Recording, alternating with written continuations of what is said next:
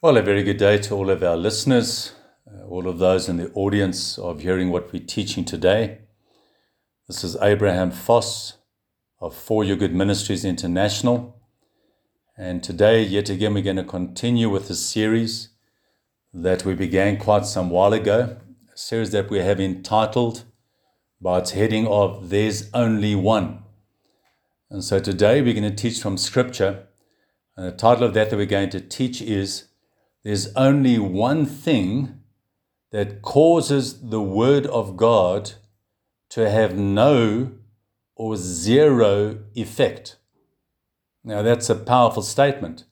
There's only one thing that causes the Word of God to have no or zero effect in my and or your life. In Hebrews chapter 4, verse 12, we learn that the Word of God is living and active. It's sharper than any two-edged sword. It can divide spirit, soul, and body. So here we have the powerful Word of God with an ability that is eternal and is representative of God, Father, Son, and Holy Spirit. Yet this Word can be nullified or rendered ineffective by one thing. Of course, if there's only one thing that can render the Word of God null and ineffective in my life and bring it to zero outworking in my life, I want to know what that one thing is. Well, Mark writes, and it would be good to read the entire context of the book, but he now arrives at what I call an interim conclusion when he gets to Mark chapter 7 and verse 13. And Mark writing says, of course, inspired by the Holy Spirit, he says of Jesus Christ, he says that we can make the Word of God of no or zero effect by our traditions and doctrines that have been handed down to us by our ancestors.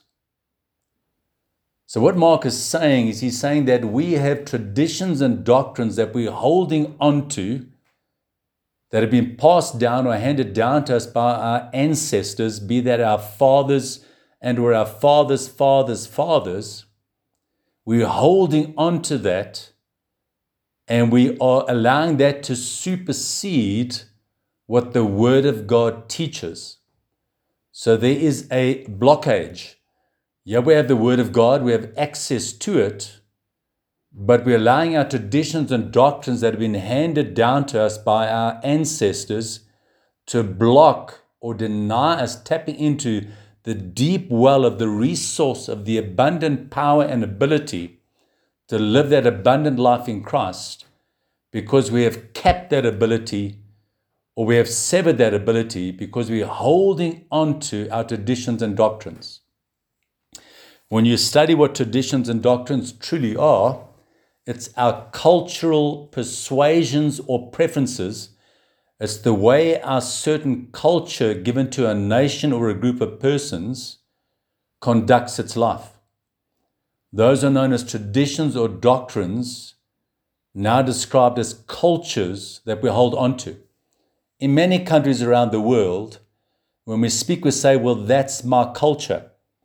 Well, for as long as we're holding on to our culture, as it's not representative of the Word of God, we are limiting and making the Word of God a no effect in our lives.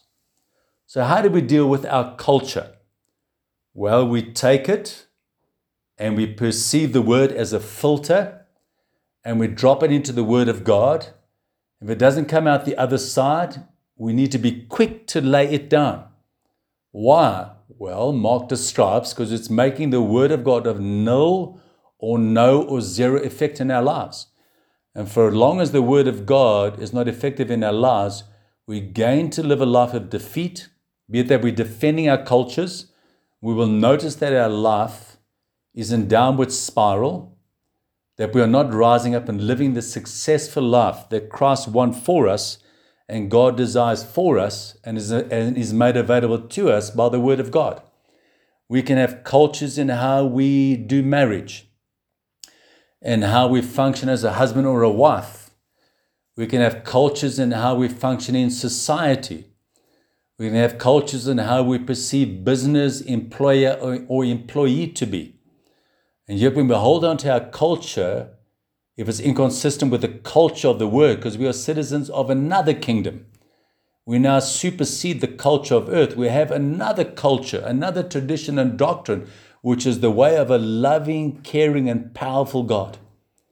And when we're willing, as we should be, because His way releases life, we're willing to embrace the culture of the kingdom and say, I denounce or renounce my culture that's rendering me to a place of insufficiency, a place where maybe I'm perishing in that area of my life. I'm going to go with the culture of the kingdom. Then the Word of God becomes effective in our lives and things change in our lives, because no longer does the lid of our traditions and doctrines that have been handed down to us by our ancestors and our predecessors.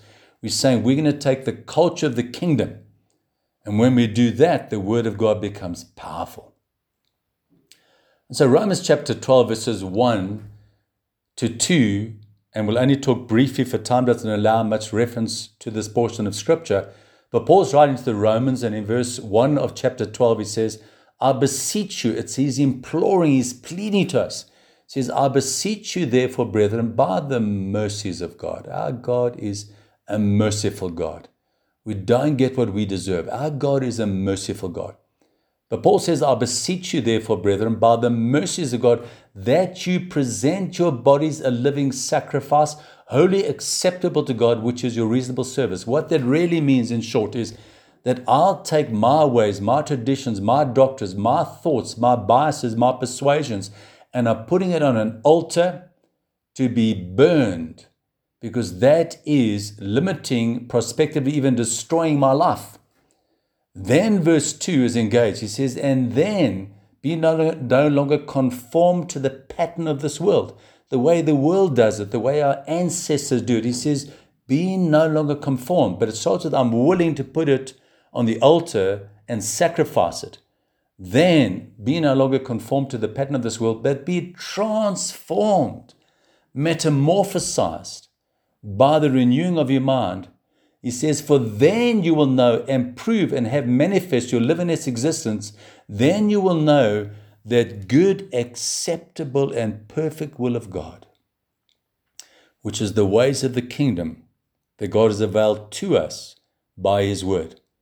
So go to the Word on how to do marriage and how to do finance, how to coexist and love unconditionally your neighbor in spite of him or herself, how to govern the nation, how to be an employee or an employer, how to be a businessman, how to function in every societal exposure that we walk in on this planet. And when we lay down our culture, we put that on a sacrifice, on an altar, and we embrace the culture of the kingdom, which releases life, we'll find things transformed and we'll live in God's best. The promised covenants that God has for us will be availed to us, and no longer will the Word of God be of no or zero or nil effect, but we'll be living and active and sharper than a two-edged sword, and we'll release the abundant life that God has for us. And so this is Abraham Foss of For Your Good Ministries International, signing off and thanking you for listening to that that's been taught today by and from the Word of God. Please look us up. We'd love to engage with you. Go to our website, foryourgood.net, or send us an email, info@foryourgood.net, or inquiries@foryourgood.net. And we'd love to talk with you, engage with you, answer any questions you might have. When you go to our website, download our free resources, of which there are a growing number of those. Avail yourself to them. Allow the Word of God to be a blessing to you.